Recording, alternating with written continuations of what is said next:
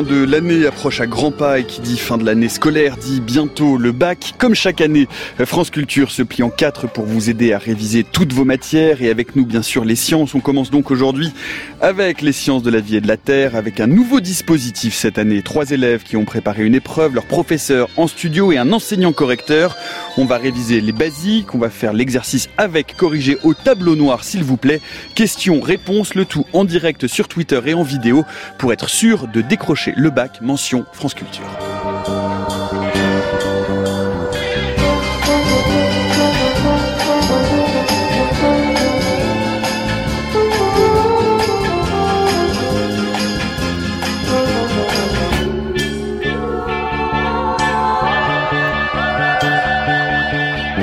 Bac SVT, mention France Culture, c'est le programme de révision qui est le nôtre pour l'heure qui vient. Bienvenue dans la méthode scientifique.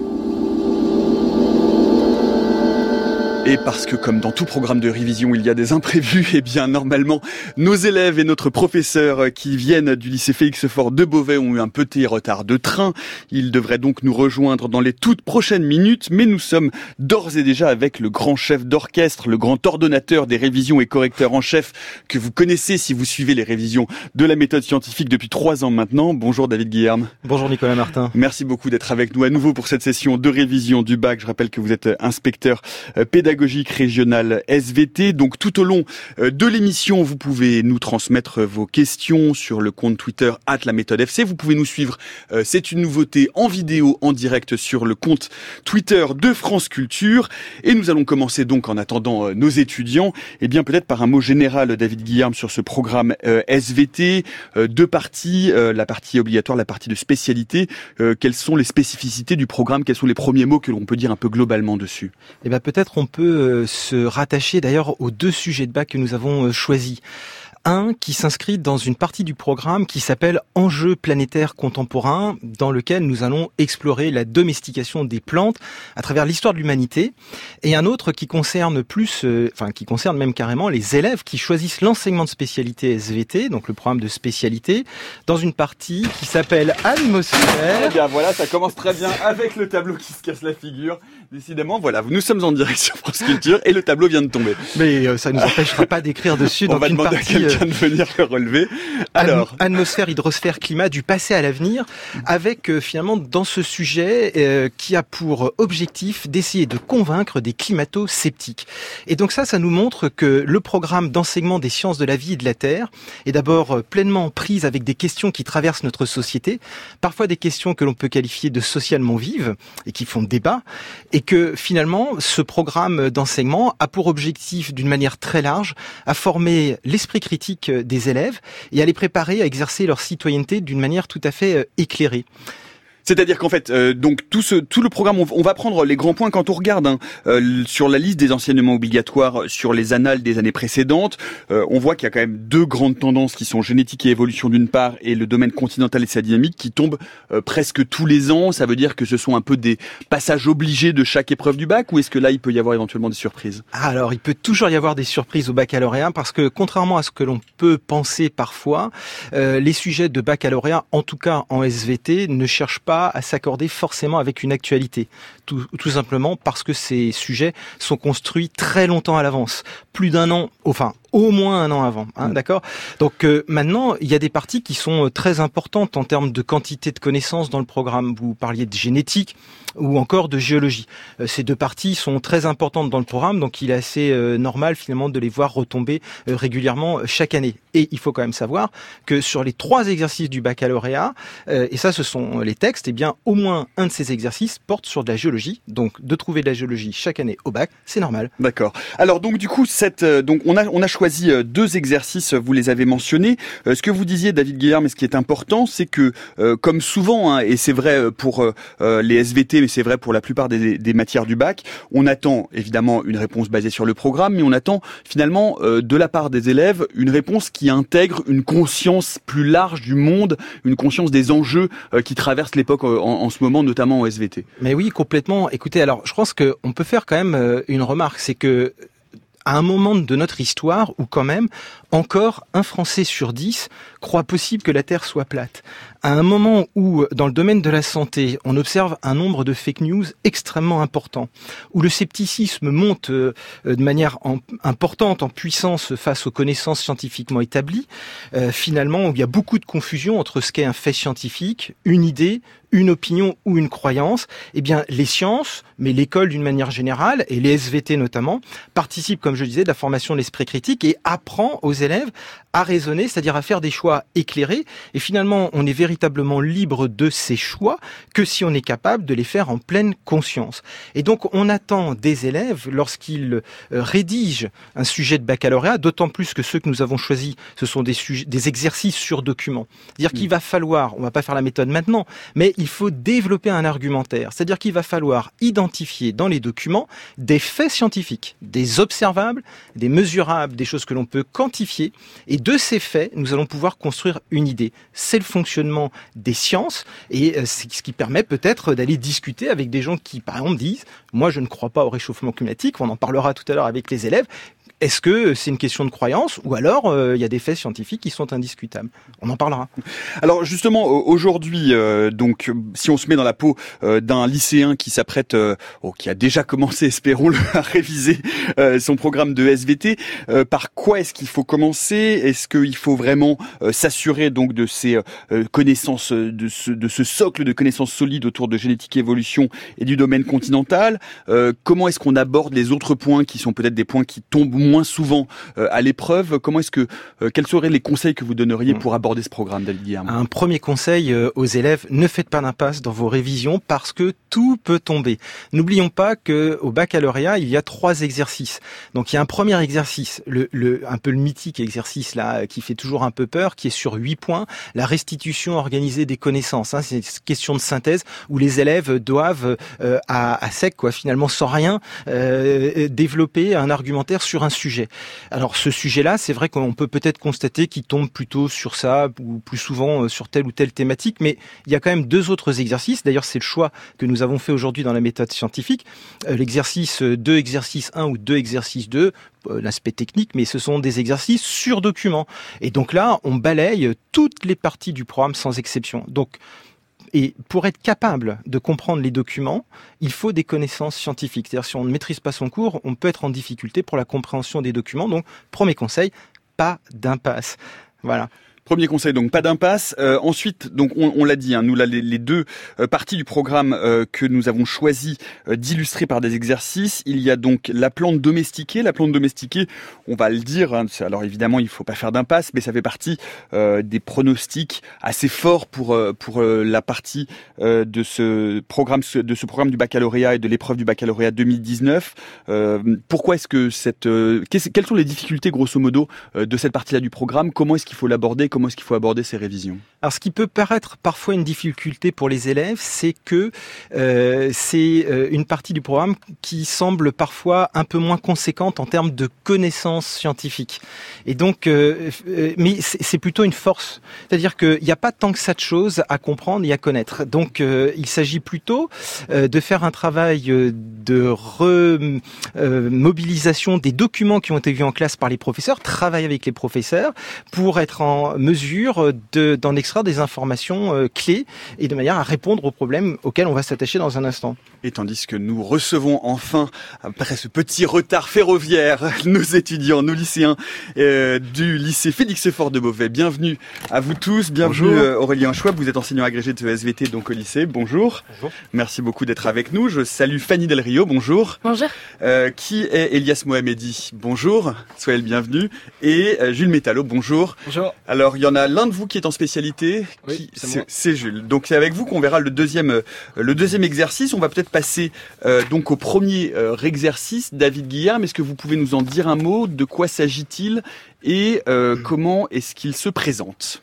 Eh bien, il porte sur la partie du programme la plante domestiquée. Donc, les élèves, ça doit vous dire quelque chose. Il s'agit ici de montrer que finalement, sur une espèce qui est le blé, hein, très connu. Eh bien, elle a une histoire évolutive complexe. Et cette histoire évolutive, dans l'énoncé du sujet, euh, en tout cas dans son préambule, on nous précise que cette histoire évolutive, elle résulte de phénomènes à la fois naturels, de pratiques empiriques et on va voir euh, ce que ça voulait dire, mais de finalement de sélection faite par euh, nos ancêtres euh, premiers agriculteurs, et puis également une histoire évolutive liée au génie génétique, qui sont donc des techniques beaucoup plus récentes, ce qui fait toute la complexité aujourd'hui des variétés de blé que nous cultivons.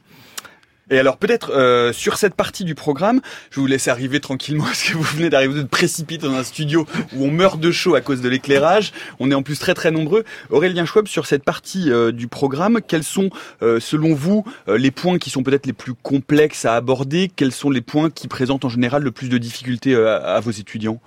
Bah, Sur ce point du programme, il y a toute une partie qui est plus plus naturaliste, qui peut être peut vraiment être liée à, je dirais des choses du quotidien. Et puis il y a partie qui est un peu plus liée à des considérations génomiques, notamment qu'on pourra traiter dans ce sujet, liées aux questions d'hybridation, de polyploïdisation, euh, savoir comment est-ce que euh, lorsque deux espèces s'hybrident, dans quel cas l'hybride est fertile, dans quel cas l'hybride est stérile, ce genre de choses. Donc euh, donc c'est surtout ce genre de cas parce que c'est il y a un petit peu de mathématiques derrière, c'est un petit peu euh, il y a une, une nomenclature pas forcément très intuitive à prendre à prendre en main. France Culture révise le bac avec la méthode scientifique. Et à 16h11, donc, nous allons nous lancer dans ce premier exercice. Peut-être avant, c'est un, exercice sur document. Donc, on va vous mettre évidemment euh, les documents sur le fil Twitter euh, de l'émission, ce qui vous permettra de les voir. On est, nous sommes en train de les poster. Ça va être difficile de, les décrire euh, in extenso, mais vous pouvez vous y référer en vous abonnant au compte at la méthode FC. Peut-être Aurélien Schwab et David Guillaume pour commencer, un mot sur les grandes notions qu'il faut comprendre. Vous avez évoqué un certain nombre de mots, polyploïdisation, méiose. qui veut commencer pour faire une sorte de révision globale des méthodes qu'il faut posséder pour pouvoir euh, faire cet exercice correctement Aurélien Schwab. Alors si on veut aller du, euh, du plus simple au plus complexe, euh, les grandes méthodes donc vont avoir vont être liées aux questions de, de sélection surtout. Hein. donc comment est-ce que l'homme prend différentes espèces et va les domestiquer par par divers par diverses manipulations? Donc on a des manipulations empiriques comme ça vient d'être dit, donc c'est-à-dire qu'ils vont être en fait expérimentalement par des séries de d'erreurs essais. donc on a des phénomènes de sélection qui vont être basées sur des croisements. Donc on distingue principalement ce qu'on appelle la sélection phénotypique. Ça veut dire on a euh, un, un, individu, une espèce qui a des caractères intéressants. On veut accroître ce caractère. On veut des vaches qui produisent de plus en plus de lait, des pois de plus en plus gros. Et des tomates de plus en plus goûtues, ou, de plus en plus résistantes, ou de plus en plus rouges. Hmm. Exactement. Et donc dans un premier cas, on peut simplement euh, faire de l'amélioration quantitative. Donc euh, on prend les pois les plus gros et on fait se reproduire uniquement ces pois-là, les vaches qui produisent le plus de lait avec euh, c'est un peu plus compliqué avec euh, les taureaux dont les filles font le plus de lait. Euh, donc ça c'est la première chose. Ensuite on va avoir des, des croisements peut-être un petit peu plus complexes où l'idée c'est on a deux individus qui ont des caractères intéressants et on veut avoir un individu à la fin avec les deux caractères. Donc un exemple classique qui est d'ailleurs fréquent dans le fréquemment traité dans les programmes, c'est ce sont des fruits et légumes qui peuvent être résistants à des à des à des moisissures par exemple. Donc vous prenez une pomme qui a tout ce qu'il faut euh, du point de vue gustatif, et puis une autre pomme qui est un petit peu plus moche, mais qui est résistante à, une moisissure. On essaie de faire en sorte qu'on va, en les croisant et en sélectionnant leur descendance, qu'on va pouvoir se retrouver avec un individu qui a toutes ces, toutes ces caractéristiques. Et puis ensuite, ben, il y a euh, les modifications génétiques euh, directes, donc que ce soit par la transgenèse, donc le fait de transmettre un gène qui vient d'une espèce à une autre espèce, et là on rentre strictement dans ce qu'on appelle des organismes génétiquement modifiés. Et puis bien sûr, alors dans le programme euh, on ne doit pas faire d'inventaire euh, total, mais il faut bien avoir à l'esprit que ces modifications, elles peuvent être beaucoup plus larges. Et notamment, dans ce sujet, on va pouvoir traiter euh, une autre modification qui n'est pas au sens strict de la transgenèse. Et d'ailleurs, là, on a un, bon lien avec des questions, des questions d'actualité, puisque l'an dernier, en l'été dernier, ce genre de modification a défrayé la chronique parce que ce n'était pas forcément considéré comme des OGM du point de vue de la législation. Hmm. David Guillaume, quels sont les autres euh, Peut-être euh, expliquer ce que c'est que la polyploïdisation euh, ou la méiose exactement? Est-ce que ce ah. sont des mots un peu compliqués mais qu'il faut bien comprendre et qu'il faut bien maîtriser? Alors c'est important, puis ça, ça interpelle une autre partie du programme finalement où on a travaillé ça en, génétique. Alors il faut bien comprendre, euh, le collègue euh, l'a rappelé au départ, la première étape de sélection, c'est une sélection empirique, c'est-à-dire de manière visuelle, on va sélectionner des individus dans, une récolte euh, qui vont euh, nous apparaître avoir les meilleures qualités. Et en fait, ce sont des individus qui ont une fréquence très faible dans la population et ceux qu'on va ressemer. Et ainsi, euh, de génération en génération, on va euh, amplifier euh, la quantité de ces individus qui présentent les caractéristiques qui nous intéressent. Mais et d'ailleurs, on va le voir dans cet exercice, on peut aussi faire appel à d'autres techniques qui est par exemple l'hybridation. Et d'ailleurs, l'hybridation, c'est un phénomène qui a lieu de manière extrêmement naturelle chez de très nombreuses espèces végétales. C'est-à-dire que vous pouvez avoir deux espèces qui se croisent et qui donne une nouvelle espèce. On connaît des hybridations chez les animaux, hein, d'accord euh, Ce qui pose souvent problème, c'est que l'hybride, dans un certain nombre de cas, euh, même assez souvent, euh, l'hybride est stérile, d'accord euh, Or, chez les plantes, il y a un mécanisme de manière tout à fait naturelle qui permet de récupérer une fertilité. Alors pour ça, il faut rentrer tout petit peu dans le détail de, la génétique. Euh, quand on produit des gamètes, c'est-à-dire les cellules reproductrices, au départ, on a dans la cellule qui va produire les gamètes enfin, euh, des chromosomes. Alors, si je prends des individus diploïdes, c'est-à-dire des chromosomes qui sont présents en deux exemplaires. Donc, euh, les chromosomes sont associés deux à deux par paire d'homologues, c'est-à-dire que ces deux chromosomes portent les mêmes gènes. Donc on a euh, une, un double exemplaire de chaque gène dans la cellule. Comme chez l'être humain. Oui, par exemple, voilà, de chaque de, de, de, ces, chromosomes. de, ces 23 chromosomes, donc 46 chromosomes. Et donc quand on fabrique les gamètes, eh bien les paires de chromosomes se séparent. Voilà, et c'est parce que c'est un mécanisme cellulaire qui le permet. Le problème, c'est que lorsqu'on fait un hybride, je prends euh, une cellule reproductrice d'un individu A avec euh, donc euh, ses chromosomes. Je prends la cellule reproductrice d'un individu B avec ses chromosomes. Et quand je fais la fécondation, c'est-à-dire qu'on réunit ces deux gamètes, les chromosomes qui sont réunis dans la cellule œuf ainsi formée ne sont pas parfaitement homologues, c'est-à-dire qu'il n'y a pas de véritable équivalence entre guillemets entre les deux chromosomes. Et du fait de cette non-homologie parfaite des chromosomes, eh bien, on n'est pas capable, enfin l'individu hybride n'est pas capable en général de produire des gamètes. De se reproduire donc. Voilà, et donc de fabriquer euh, des gamètes et donc des cellules reproductrices. Et donc le phénomène de polyploïdisation est une anomalie, une sorte d'erreur dans un processus de division cellulaire, mais qui existe de manière naturelle, qui permet de doubler le nombre de chromosomes. C'est-à-dire que les chromosomes sont donc euh, doublés et on va retrouver un, un, un, nombre de chromosomes qui vont pouvoir s'associer deux à deux par paire d'homologues et donc à nouveau produire de la méiose et donc des gamètes. Voilà, donc ça c'est pour euh... quelques minutes hein, un peu. Non, Aurélien Chaud, vous avez quelque chose à rajouter? Vous avez parfaitement compris, c'était d'une clarté euh, totale, absolue. Je me retourne vers nos camarades lycéens qui sont là. Vous avez eu, c est, c est, ce sont des, ce sont des notions qui sont faciles que vous avez eu des problèmes à intégrer ou c'est aujourd'hui quelque chose que vous comprenez parfaitement bien? Non, Oui? Jules? Parce qu'on voit les définitions en cours, donc après euh, il suffit juste de réviser. Ouais. Puis sur la polyploïdisation, Fanny, ça pose pas de problème, c'est quelque chose que vous maîtrisez parfaitement bien Non, c'est pas la partie du, du, programme qui est la plus difficile, je pense. Mais euh, après, c'est vrai qu'avec les cours, les définitions, une fois qu'on a saisi les termes, bah, on, on, arrive facilement à les, à les mobiliser en face du sujet. Donc euh, ça passe plutôt bien. Un dernier mot, peut-être, euh, Elias?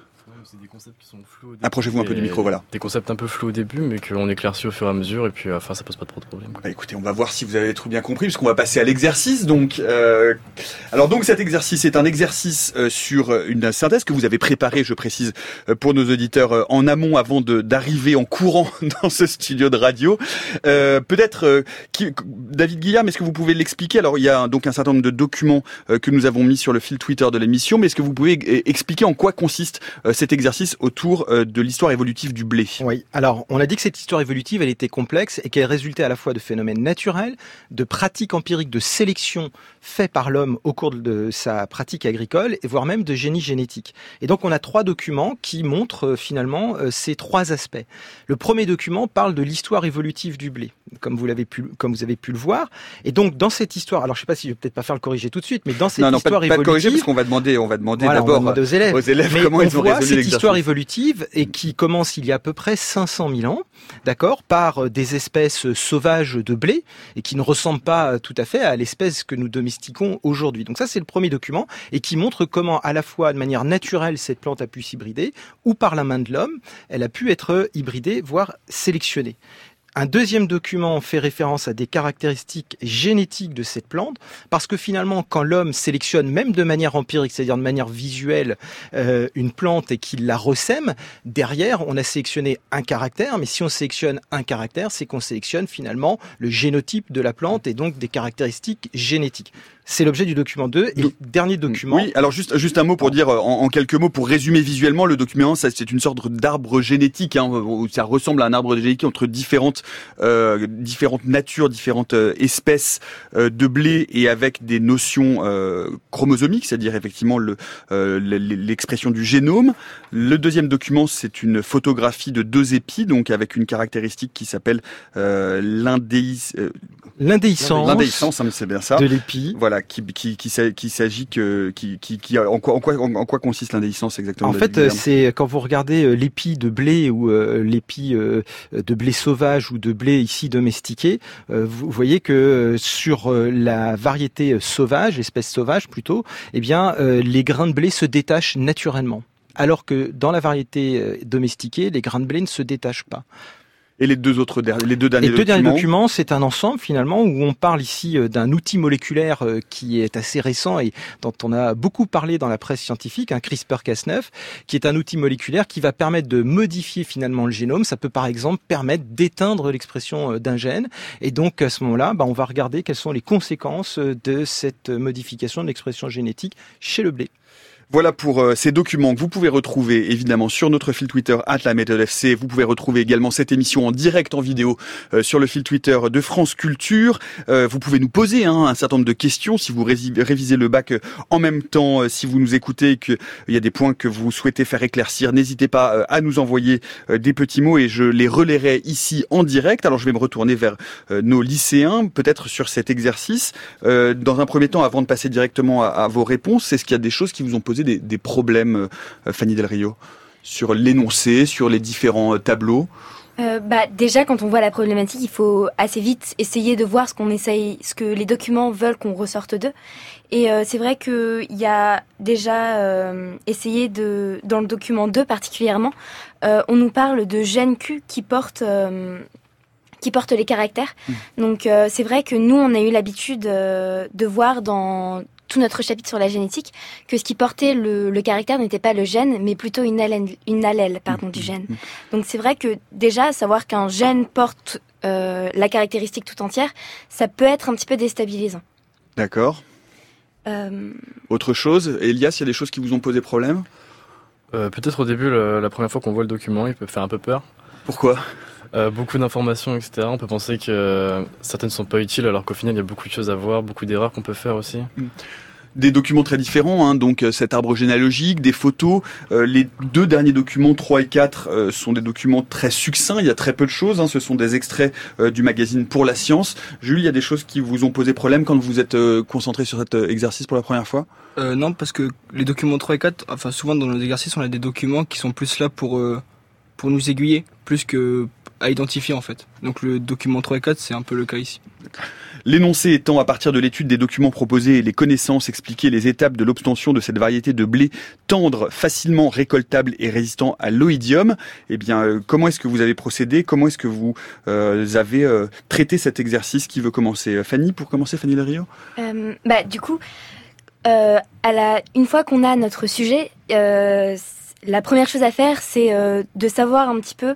euh, Il y a deux grands types de sujets. Ou bien c'est une question assez vaste, ou bien c'est dans ces cas-là, on nous sous-entend un petit peu nos deux sous-parties. Dans le sens où là, on va d'abord, avoir- une première sous-partie sur euh, l'obtention de la variété euh, du blé qui est tendre et facilement résistable. Rési... Rési- Résistant résistant, merci. Et une seconde partie sur le fait qu'il soit résistant à l'oïdium. Donc euh, ensuite, il s'agit de lire les documents et d'essayer de les comprendre. Donc euh, je vois, je sais, je conclus, euh, en ayant toujours euh, ces, ces, deux, ces deux termes qu'il faut garder en esprit et auxquels on doit répondre. Euh, comment est-ce que vous l'avez- comment est-ce que vous avez commencé à le, à le résoudre, euh, Elias? Euh, On a vu que c'était un sujet qui pouvait se, se traiter dans l'ordre des documents, plus ou moins. Du coup, on a commencé par le document 1, c'est-à-dire euh, l'histoire évolutive du blé, où euh, on voit les fameuses hybridations dont vous parliez tout à l'heure. Et une des premières erreurs qu'on peut faire, c'est euh, par rapport à la première hybrida- hybridation entre les deux espèces de blé sauvage, on peut penser que la polyploïdisation n'est pas nécessaire, alors qu'au final, si, vu que dans l'espèce de blé sauvage euh, qu'on obtient après, on voit que le génome de cette espèce contient les deux génomes des espèces précédentes. Mhm. Donc euh, il y a eu une, une polyploïdisation, sinon le génome de le- de l'espèce serait simplement AB. Alors que là, le génome de l'espèce, il faut noter, hein, le, le premier blé sauvage, c'est géno- un génome AA, le deuxième blé sauvage, c'est un génome BB, et il est noté que sur la première polyploïdisation, le blé sauvage qui en résulte, donc c'est une polyploïdisation naturelle, euh, le génome est AABB. C'est ça. Mm. Et pour la deuxième, c'est pareil. On peut voir que on a une espèce donc de blé cultivé qui est cultivée par l'homme au fil du temps, avec euh, 28 chromosomes, et la deuxième espèce de blé sauvage avec 14 chromosomes. Ici, donc pour euh, c'est la, la polyploïdisation dont vous parliez tout à l'heure, c'est pour avoir le même nombre de chromosomes et afin que l'hybride soit fertile. Et donc à la fin, on obtient euh, une espèce de blé tendre cultivé à 42 chromosomes avec un génome AABBDD. Très bien. Euh, la suite, comment est-ce que comment est-ce que vous avez ça c'est pour la lecture du premier euh, du premier document. Euh, Jules Métallo, la suite, comment est-ce que vous avez abordé la suite de l'exercice? Donc déjà ce qu'il faut faire c'est qu'entre chaque document il faut faire des liens, c'est ce qui est très important. Donc là en fait euh, donc on a pu euh, s'intéresser au génome du blé qui est finalement cultivé dans le document 1. Donc là il faut établir un lien avec le document 2 parce qu'on nous dit qu'on a deux espèces de blé. On nous dit que le blé cultivé il, euh, garde ses, euh, le blé jusqu'à sa maturité. Du coup ça fait que quand on le récolte il y a moins de pertes. Et donc euh, là on peut voir que c'est intéressant euh, car son génome est, plus à même pour, pour, cultiver que le blé sauvage. Parce que on trouve le, le, euh, dans le génome. Le, tous les le- génomes. c'est le, gène Q hein, en l'occurrence. Euh, pardon, pardon, le gène Q. Il y en a, qu'un auquel il est fait mention, c'est le gène Q. oui. Oui, et donc euh, le gène Q, il est euh, présent dans, donc dans AA, dans BB et dans DD, mais donc le blé cultivé, il possède AA, BB et DD. Donc il y a forcément plus de, de gène Q, et donc ce qui fait que ici les épis de blé euh, tiennent mieux sur le blé cultivé. Donc là, ce qui permet, euh, si on fait le tour un peu de ces deux premiers, de ces deux premières parties, euh, David Guillaume, ça veut dire que, en l'occurrence, effectivement, euh, c'est grâce à la multiplication de ce gène Q que on obtient euh, cette caractéristique du blé euh, qui euh, permet euh, une, une, une meilleure idéhiscence, Ouais. indéhiscence, pardon. En tout cas, ces élèves sont très forts. Hein. Sont, bravo, c'est excellent. Vous êtes très très bons. Ah, effectivement, c'est ce qu'on remarque. D'ailleurs, ici, c'est peut-être l'occasion de revenir sur un, un point qui est intéressant dans, quand on parle des plantes domestiquées. C'est ce qu'on appelle le syndrome de domestication. En fait, si vous remarquez, et vous l'avez bien dit, ce gène Q présent en, nombre important d'exemplaires euh, chez euh, la variété euh, cultivée, ce blé indéhiscent, c'est-à-dire où les, graines, hein, restent sur, sur l'épi, bah, c'est intéressant parce qu'effectivement, pour le récolter, c'est facile. Parce que si jamais les grains tombent par terre, pour l'agriculture, l'agriculteur, c'est, pas une propriété intéressante. Mais on voit aussi que finalement, blé qui est domestiqué a perdu la capacité de se reproduire seul en dehors d'un agrosystème. C'est ça qu'on appelle le syndrome de domestication. Nous avons sélectionné des caractéristiques qui étaient utiles à l'homme, mais qui euh, fait que cette plante-là, dans bien des cas, eh bien, n'est plus capable de se reproduire toute seule. Est-ce que vous pourriez, par exemple, puisque nous avons un magnifique tableau noir David Guillaume, aller nous expliquer un peu comment ça se passe et comment se, se passe ce phénomène de polyploïdisation euh, au tableau? Allez, au tableau va Guillaume. être dur de dessiner ça en deux minutes, mais par contre, je peux peut-être profiter pour faire un tout petit point de révision de génétique avec les élèves. Je vous sur en quelque prie. chose qui pose un problème souvent sur euh, en termes de notation. Vous voyez par exemple que dans votre euh, sujet, là, on vous dit que euh, votre blé sauvage, euh, les deux espèces là, possèdent 14 chromosomes. D'accord? Et en fait, c'est une espèce qui au départ est diploïde. Et c'est cette notion qui parfois pose problème aux élèves. Donc la diploïdie, euh, on a une notation conventionnelle où on écrit ça 2N. 2N, en fait, ça signifie que eh la cellule est diploïde, c'est-à-dire que les chromosomes sont associés deux à deux par paire d'homologues. C'est ce que je disais euh, tout à l'heure. Donc vous avez deux exemplaires de chaque chromosome. Ce 2N-là, c'est ça que ça signifie. Et quand on écrit dans les exercices de génétique qui peuvent tomber au baccalauréat dans l'exercice 1, 2n égale 14, ça signifie que la cellule que l'on considère possède 14 chromosomes, mais qui s'associe 2 à 2 par paire d'homologues. En fait, il y a 7 paires de chromosomes dans cette cellule diploïde, 2n égale 14. On a parlé tout à l'heure de la fabrication de gamètes. D'accord? Donc euh, lorsqu'on réalise la méiose, qui est ce mécanisme de division cellulaire, de deux divisions cellulaires qui permet eh bien, de produire des gamètes, eh bien, quand j'obtiens, suite à ces deux divisions cellulaires par la méiose des gamètes, la méiose est réductionnelle, c'est-à-dire qu'elle va permettre d'obtenir des cellules haploïdes. Et ces cellules haploïdes, on les appelle N. Enfin, on les note N. N, ça veut dire que désormais, dans ma cellule, il n'y a plus qu'un seul exemplaire de chaque chromosome. Or, on comprend bien que si j'avais sept paires de euh, chromosomes, une fois que j'ai euh, supprimé un des deux chromosomes de chaque paire, je peux écrire N égale 7. C'est toujours la même chose, ça veut dire que dans ma cellule, il y a sept chromosomes, mais qui sont présents en un seul exemplaire. Et puis après, on a parlé de polyploïdisation, puis peut-être que mon collègue pourra euh, compléter. On peut très bien envisager que lorsqu'on a doublé le stock de chromosomes, eh bien, j'ai des cellules qui étaient peut-être au départ de n égale 14, mais s'il y a des phénomènes de polyploïdisation, je peux obtenir des cellules 4n. 4n, ça veut dire tétraploïde, et ça signifie qu'il y a quatre exemplaires de chaque chromosome dans ma cellule ou euh, des cellules triploïdes, etc., etc. Voilà un point euh, qui est intéressant à, bien maîtriser pour les élèves. Et d'ailleurs, pour compléter, Aurélien Schwab, euh, dans... vous pouvez aller au tableau si vous voulez compléter. Hein. Allez-y au tableau, Allez, c'est parti. Et on, on, c'est les on... profs au tableau, c'est Ah. pas souvent. Ah, c'est bien. C'est simplement que euh, pour, compléter, micro euh, pour compléter ce point, quand on parle de... Je, je vais venir. Ouais, avec ouais, parce que voilà. Comme ça, vous avez un micro. En fait, vous parlez dans le micro de la veste. Allez-y. Je suis désolé de vous objectifier. Euh, c'est pour ça que euh, lorsqu'on va avoir des hybridations, euh, lorsqu'on a euh, une première espèce qui est euh, n égale 7 et euh, une seconde espèce qui est n égale 7, mais qu'ils ne sont pas homologues, lorsqu'ils vont mettre leurs deux, euh, leurs deux, leurs deux poules génétiques, leurs deux stocks génétiques en commun, eh bien, assez, de manière assez euh, contre-intuitive, on, on va pas se retrouver avec du euh, 2n égale 14, euh, mais on va se retrouver avec du n égale 14. Parce que, étant donné que ces chromosomes, euh, les chromosomes de, ce- de ce gamète et de ce gamète ne se, ne, se, ne se comportent pas comme des homologues, ils vont faire finalement des paires, euh, des paires de 1. C'est-à-dire qu'au lieu d'avoir, euh, si par exemple je représente juste deux euh, euh, chromosomes, au lieu de se mettre ensemble et de faire deux paires de chromosomes, eh bien ils vont faire quatre, quatre euh, monuplés.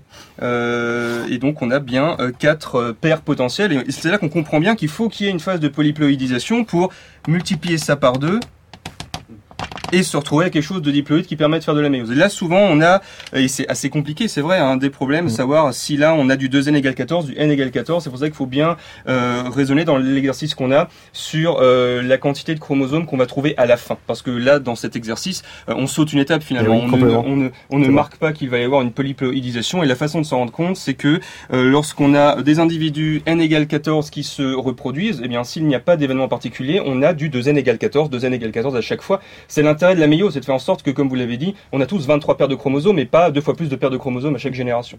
Donc il faut bien faire attention dans ce sujet. Euh, c'est le fait que la génération suivante ait deux fois plus de chromosomes que les deux parents qui doit nous aiguiller sur le fait qu'il y a une polyploïdisation. Très bien, ça c'est pour euh, donc toute cette partie euh, liée à la polyploïdisation. Il reste tout de même deux documents que nous n'avons pas encore bien exploités euh, dans ce premier exercice. Les documents qui sont liés à la résistance à l'oïdium. Je vais me retourner vers nos camarades lycéens qui sont ici. Jules Métallo, comment est-ce que vous avez traité, comment vous êtes occupé de ces deux autres documents pour, pour finir cet exercice de synthèse? Donc là, c'est des documents qui sont là un peu pour nous aiguiller en fait. Euh, donc on nous parle du, du- d'une technique de génie génétique, donc du CRISPR-Cas9. Et donc en fait, euh, c'est, on peut dire, une, une- comme une avancée sur le, la transgénèse en fait. Parce que au lieu de transférer un gène entier, là on a juste euh, modifié un gène. Donc on nous dit qu'on peut muter les gènes, c'est-à-dire le modifier, soit l'activer ou l'in- ou l'inhiber, donc l'arrêter. Donc là ici c'est ce qu'on a fait pour, euh, pour le gène du blé. Mhm. Et quant au document 4, donc là on nous parle de la résistance à l'odium.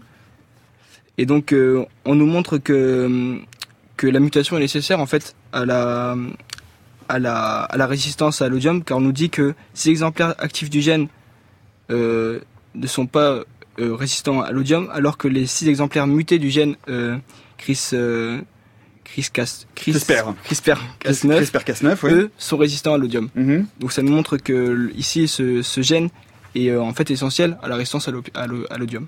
D'accord. Quelles sont les conclusions que, que vous en tirez, Jules ou Fanny ou Elias, comme vous voulez? Jules, pour qu'on vous, si vous voulez continuer Fanny, qu'est-ce que qu'est-ce que vous tirez Comment est-ce que vous synthétisez finalement tous ces documents de votre de votre côté? Tous ces documents selon les 3 et 4 les, les 3 et 4. alors, les 3 et 4, en fait, ils vont nous montrer comment, par une par une modification du génome, on va réussir à obtenir un blé qui va résister à l'oïdium. Dans le sens où, euh, en inhibant le gène qui s'occupe des, des, défenses naturelles vis-à-vis de ce champignon, euh, eh bien, en modifiant euh, ce gène-là, la plante sera plus résistante face à l'oïdium et, euh, comme, comme on nous le dit, la plante sera résistante à l'oïdium. Un, un, mot peut-être, euh, David Guillaume, une, une, correction de cette, de, de cette dernière partie. Qu'est-ce qu'on attend exactement euh, des euh, élèves sur, pour, pour conclure en fait cette synthèse de documents? En fait, ils ont dit l'essentiel. Et d'ailleurs, euh, ce qui est intéressant, c'est que euh, ils ont montré peut-être à beaucoup d'autres élèves quelle est la méthodologie à adopter dans ce type de sujet. vous l'avez très bien fait. En fait, il s'agit bien dans chaque document d'identifier des faits scientifiques. C'est tout à l'heure, on parlait de développer l'esprit critique hein, et de fonder euh, son, son, son, raisonnement sur des arguments, des observables, des mesurables sur lesquels on va pouvoir argumenter. Donc ils ont identifié des faits, des observables dans les documents, ils en ont déduit une idée, et ensuite, ils ont mis en relation les idées qu'ils ont pu extraire de chacun de ces documents pour construire une réponse argumentée à la question qui était posée. Donc c'était très bien, effectivement. Voilà. Et donc sur ce dernier document, ils sont assez sobres. Il n'y avait pas énormément de choses à dire. C'est de montrer que effectivement ici, bah, l'inactivation par une technique moléculaire dans laquelle on ne rentrera pas dans le détail ici en classe de terminale, mais qui est néanmoins très intéressant. Eh bien, on va pouvoir euh, conférer une euh, une propriété nouvelle au blé qui n'existait pas euh, naturellement. Et si vous voulez euh, en savoir plus sur euh, CRISPR-Cas9 et ses ciseaux oculaires, vous pouvez néanmoins écouter toutes les émissions de la méthode scientifique que nous y avons consacrées et dont on va vous mettre euh, les liens sur le fil Twitter de l'émission. Euh, Peut-être Aurélien Schwab, un, un mot général sur sur cet exercice, sur la façon dont le traiter, sur la méthodologie, parce que cet exercice-là, là, on, on l'a fait un peu document par document, mais en fait, on attend effectivement une synthèse argumentée avec une introduction, un développement en plusieurs parties, une conclusion. Mais en fait, dans ce sujet, euh, l'ordre des documents le plus logique, c'est plus ou moins l'ordre des documents euh, tel qu'il est présenté. On peut, on peut varier, on peut commencer par le document 2 avant le document 1, mais enfin, on va avoir document 1, document 2 d'un côté, euh, document 3, document 4 de l'autre. En fait, on suit le, on suit le plan qui nous est donné. Hein. D'abord, montrer que le, donc expliquer les étapes qui permettent d'arriver à un blé tendre récoltable, et ensuite euh, à une variété de ce blé tendre qui est résistante à euh, l'oïdium. La seule différence qu'on peut faire, c'est peut-être simplement, euh, euh, euh plutôt que de faire un plan, comment on arrive à du facilement récoltable à du résistant, dire bah, quelles sont les, les modifications de croisement et qui au final arrivent à un, un, un, blé récoltable, et des modifications plutôt génétiques qui nous permettent d'arriver à la résistance à l'oïdium. David Guillaume, quelque chose d'important peut-être à préciser sur la structure de l'introduction, de la conclusion où on attendra peut-être la fin de l'émission pour faire des, des, propos plus génériques sur la méthodologie de la rédaction de ces épreuves? Peut-être euh, simplement de pas, alors, pas confondre cet exercice avec euh, le premier exercice qui porte sur la restitution de connaissances. Comme j'ai dit tout à l'heure, il faut des connaissances pour comprendre les documents. Vous voyez, on a parlé de diploïdie, d'aploïdie, de polyploïdisation, des mots qui sont compliqués. Pour comprendre le document, il faut que vous maîtrisiez votre cours. Mais dans cet exercice, on ne vous demande pas de réciter par cœur votre cours. On est bien dans un raisonnement qui se fonde sur des faits que l'on est capable d'extraire des documents et ensuite de construire une idée à partir de ces faits. Donc ça, c'est peut-être un, point important. Et puis, bah, évidemment, comme dans tout sujet, de la précision et de la concision, c'est toujours bien. Est-ce que oui, Même si ouais. je pense qu'on y reviendra à, à, la fin sur euh, les questions plus générales dans ces exercices, donc on appelle 2.2 euh, à document où on doit faire une démarche. Il faut pas négliger quand même d'utiliser certaines connaissances. Souvent, on a certains, en théorie, sans connaissance, le sujet va pas euh, récolter beaucoup de points, mais on pourra revenir ensuite sur quels sont les types de connaissances qu'on peut euh, trouver. Mais ici, notamment, par exemple, il y a un, un certain nombre de, de, concepts, notamment le syndrome de la domestication que qui a été vu en cours, ou d'autres concepts. Lorsqu'on les connaît par les documents, dire ah bah ça je connais, c'est le syndrome de la domestication, c'est la, la, sélection artificielle, artificielle etc., etc.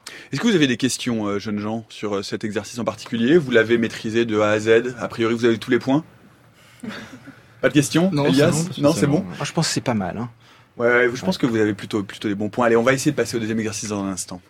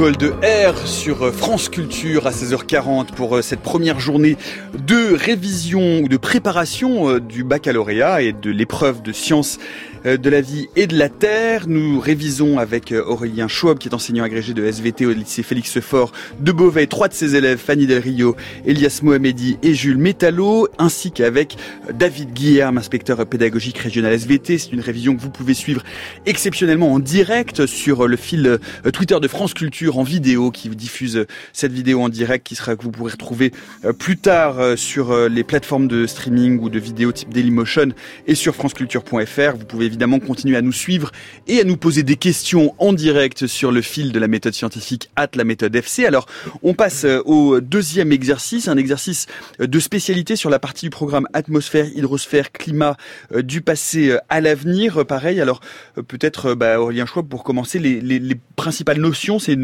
un exercice donc de spécialité. A priori, donc y a tout le monde l'a préparé, mais il y avait que Jules euh, qui est en spécialité SVT, mais comme vos élèves sont de bons élèves, tout le monde l'a bossé ce week-end.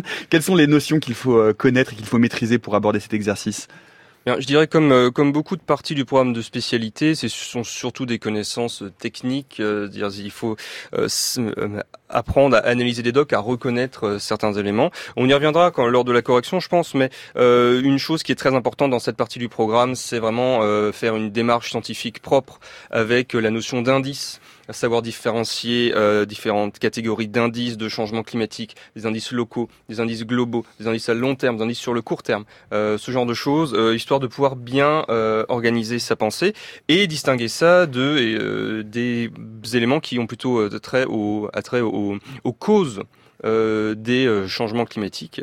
Euh, donc il n'y a pas énormément de, connaissances dans cette partie du cours, surtout des, catégories, des outils et quelques concepts sur comment on utilise ces outils. Et beaucoup de, de raisonnement inductif en fait euh, David Guillaume. C'est-à-dire qu'on a des documents on peut le dire rapidement on a des documents euh, le premier dit, le premier est un extrait du Monde euh, de, de, de, juin 2013 qui dit selon le jeu de données du National Climatic Data Center la France a connu son deuxième mois de mai le plus froid jamais mesuré. l'Espagne n'avait pas vu les températures descendre aussi bas depuis 1985 et le Royaume-Uni depuis 1996 deuxième document plus d'un tiers des Français sont climato-sceptiques. Donc on voit bien ben où oui. on veut aller. On nous dit il fait plus froid que d'habitude les Français sont climato-sceptiques. Et puis derrière on a un ensemble de tableaux et de données qui vont nous aider, qui vont pousser euh, les bacheliers à essayer d'expliquer des faits contrefactuels en fait. Oui, à répondre. Parce que moi j'aime bien ce sujet, je le trouve intéressant parce que finalement il est en prise avec ce qu'on entend euh, au quotidien et que les élèves entendent. C'est vrai, euh, on dit tiens, ce mois de mai il était particulièrement pourri, il fait froid. Euh, il fait moins de froid dans les Yvelines pour citer, on sait qui. Voilà, hein, et donc on dit il y a un réchauffement climatique, mais ça n'a rien à voir. On voyait bien que c'est pas vrai. Alors sur quelle temporalité on se place Qu'est-ce que ça veut dire le réchauffement climatique Qu'est-ce qu'un événement météorologique C'est pas tout à fait la même chose. Et donc euh, là, euh, ce sujet, il est quand même très original parce qu'il propose aux candidats de présenter à une assemblée de climato-sceptiques, c'est-à-dire un public non convaincu, des arguments qui vont dans le sens d'un réchauffement climatique. Donc quels sont les arguments scientifiques que l'on peut construire pour répondre à ces climato-sceptiques? Eh bien, on vient de poser, euh, de poster euh, les euh, documents qui vont aider à élaborer cet exercice et la réponse à cet exercice sur notre fil Twitter at la méthode FC où on va essayer de corriger ça comme des pros et les pros ils sont en face de nous, ce sont les futurs bacheliers. Peut-être bah, Jules Métallo, comment est-ce que vous avez abordé quelles, étaient les difficultés que vous avez rencontrées à l'approche de cet exercice et comment est-ce que vous l'avez abordé? Alors d'abord, contrairement à l'exercice numéro 1, là fallait accorder une importance à l'ordre des documents. Parce que là, il faut qu'on construise notre méthode et, euh, pour, pour que notre méthode soit structurée, il fallait qu'on prenne un, un ordre qui était bien pour les documents. Euh, donc moi j'ai choisi de commencer par le document 1, ensuite le 2, le 3 et le 4. Alors je vais je vais juste décrire pour pour les pour les auditeurs de radio le document 1 c'est une carte du monde avec différents écarts de température par par rapport aux moyennes saisonnières euh, en mai 2013. Le document 2 c'est une euh, une courbe qui décrit l'étude du début de la floraison des cerisiers en Suisse entre 1900 et 2000. Le 3 c'est un résultat d'expérience qui est mené sur la floraison de différentes plantes photosynthétiques en fonction de l'augmentation de la température par rapport à la température habituelle et le document 4, euh, c'est la distribution selon les latitudes d'un certain nombre de poissons tropicaux dont on voit euh, au fur et à mesure qu'entre 1960 et 1995, leur distribution remonte dans l'océan Atlantique. Et enfin, les deux derniers documents sont des documents plus globaux d'évolution euh, des, temps, des courbes de température par rapport euh, et des d'émissions de gaz à effet de serre euh, entre les entre les années 1000 et, et les années 2000. Voilà, c'est c'est voilà, c'est pour comme ça les gens qui ne nous suivent pas sur Twitter, puisque tout le monde ne nous suit pas sur Twitter, ont au moins une idée à peu près des documents. Comment comment les avez-vous traités alors, Jules? Donc comme a dit mon professeur tout à l'heure, faut accorder une importance en fait aux échelles notamment. Donc là, on nous dit au tout début que le, mois de mai est l'un des plus froids, sauf qu'on peut voir avec le document 1 que c'est à l'échelle locale en fait, donc en là en l'occurrence en Europe de l'Ouest, mais qu'on peut voir que en fait dans d'autres parties du monde, comme en Europe de l'Est, et eh ben en réalité la moyenne, euh, le climat était à 4,5 degrés plus chaud. Donc on peut voir donc c'est bien une échelle locale. Euh, donc après, faut essayer de suivre un ordre avec les prochains documents. Donc par exemple, le, le document 2 et 3 qui sont été en commun en fait, et le document 4, là, on peut voir aussi que c'est une échelle locale.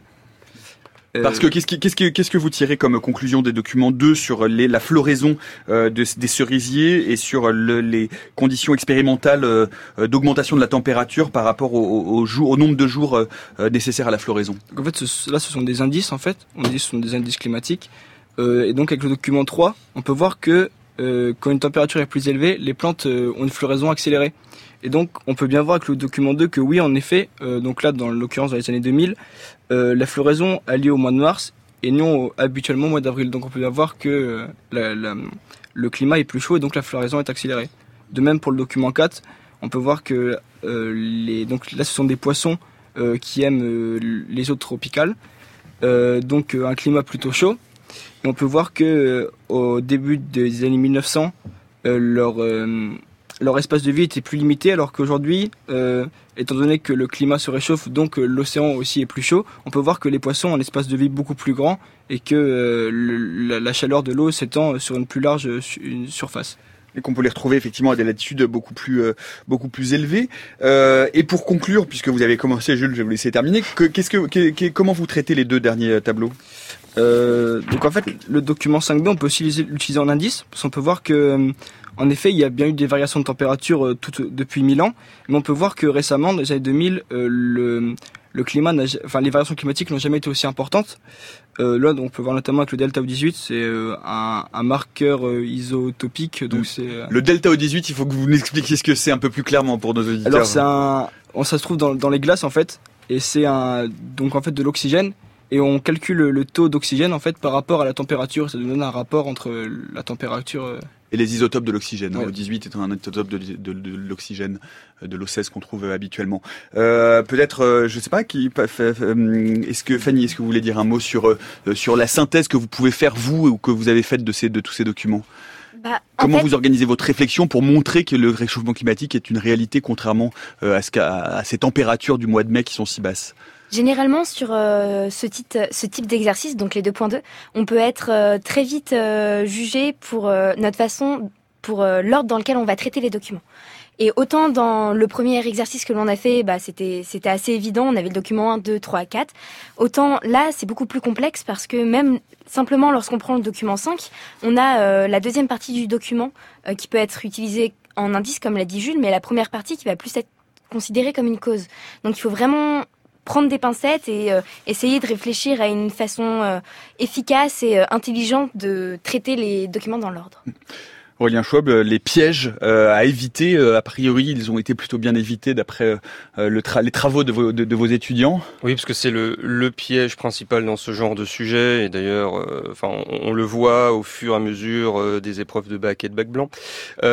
c'est de, de, bien traiter d'abord tous les indices en ayant une hiérarchie, en commençant par les indices les plus locaux, avant de faire les indices les plus globaux, et ensuite, seulement une fois qu'on a mis en évidence le fait, eh bien, regarder la cause. Et là, notamment dans ce sujet, le gros piège, c'est que le 5B, euh, donc le tout dernier document, c'est à la fois un indice euh, lorsqu'il est pris isolément et euh, une cause. On peut raisonner sur la cause lorsqu'il est pris avec le document 5A. Donc on a vraiment, on, a vraiment ici, il faut faire attention à bien pouvoir sauter sur les docs. Un document peut être utilisé deux fois de manière différente, une fois avec un seul bout et une autre fois en mettant, en, en, prenant les, en mettant différents documents en relation.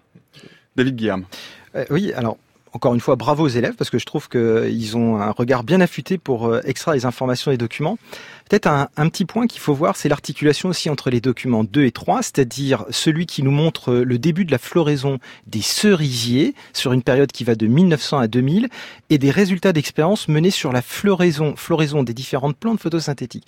Parce qu'en fait, on pourrait se, dire, et on pourrait nous reprocher, les climato-sceptiques par exemple, que ça c'est une, euh, c'est simplement une corrélation. C'est-à-dire que on constate un réchauffement climatique depuis le début du XXe siècle, plus ou moins, et on constate effectivement qu'il y a euh, une précocité de plus en plus importante de la floraison euh, des cerisiers. Mais c'est pas euh, qu'est-ce qui démontre qu'il y a un lien de cause à effet finalement? Il faut démontrer une relation de causalité, c'est ça qui est intéressant. Et si on regarde le document 3, lorsqu'on fait des expériences sur la floraison, et qu'on augmente la température de 1,5 degré par rapport à un témoin, la floraison est plus précoce de 53 jours. Si vous augmentez la température de 3 degrés, la floraison est plus précoce de 60 jours. Et donc, en reliant les documents 3 et 2, vous allez démontrer que c'est pas simplement une corrélation, mais qu'il y a une relation de causalité entre les deux. Le fait que le climat se réchauffe est à l'origine de l'augmentation de la précocité de la floraison des cerisiers. Et donc là, on démontre quelque chose qui est important. C'est un fait un scientifique. Et alors moi j'ai une petite question euh, piège à vous poser sur le document 4. On voit donc euh, l'évolution euh, des latitudes de deux populations de poissons, mais néanmoins entre 1975 et 1980, on voit que l'une des espèces, celle qui est marquée par un rond, est très très haut déjà. Est-ce que vous traitez ce qu'on appelle ce, cet écart type ou est-ce que vous ne le traitez pas a priori, Jules? Déjà, on en fait plus abstraction. Rapprochez-vous un peu du micro, voilà. Dans, dans ces cas-là, on en fait plus abstraction. Pourquoi? Bah, après notre méthode pour euh, pour euh, pour nous expliquer est plus compliquée en fait. Et, après il peut y avoir toujours des variations avec les avec les années. Fanny, vous le, vous le traiteriez, vous, cet, cet écart particulier qui est un peu en avant pour expliquer aux auditeurs. Hein. Il y a un poisson qui évolue très vite, très haut et un peu plus en dehors de, de, de la courbe que l'on pourrait tracer si on, si on faisait une, une sorte de moyenne de l'évolution de ces latitudes. Bah, c'est vrai que comme vous l'avez dit, le plus intéressant, c'est de traiter de la moyenne. Après, il peut y avoir quelques petites exceptions, mais dans la mesure où euh, ce poisson qui est au-dessus euh, reste dans la visée de euh, notre moyenne qui augmente, ça reste tout de même malgré tout cohérent. Aurélien Schwab, il faut le traiter cet écart type un peu plus important que les autres ou il faut le laisser de côté? Non, je pense qu'il faut vraiment, euh, et c'est un piège qui en général est déjà bien euh, bien traité déjà en première, euh, c'est de pas s'obstiner à analyser chaque point. Oui, mais là ça monte, oui, mais là ça descend, et vraiment voir des tendances globales. On n'a de toute façon pas le temps. Il faut sortir une idée globale par rapport à la problématique par document. La méthode scientifique, Nicolas Martin.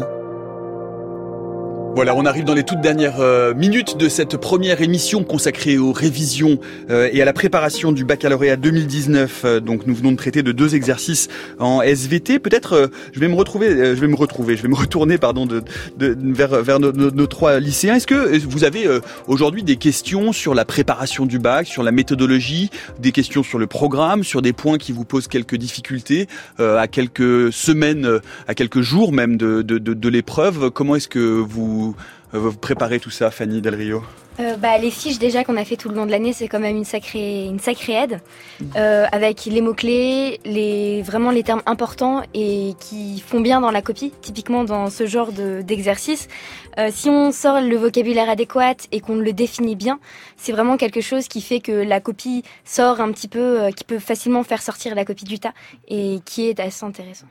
Jules Métallo, des questions euh, ou des points de révision euh, Moi, c'est la même chose. J'ai opté pour les fiches de révision.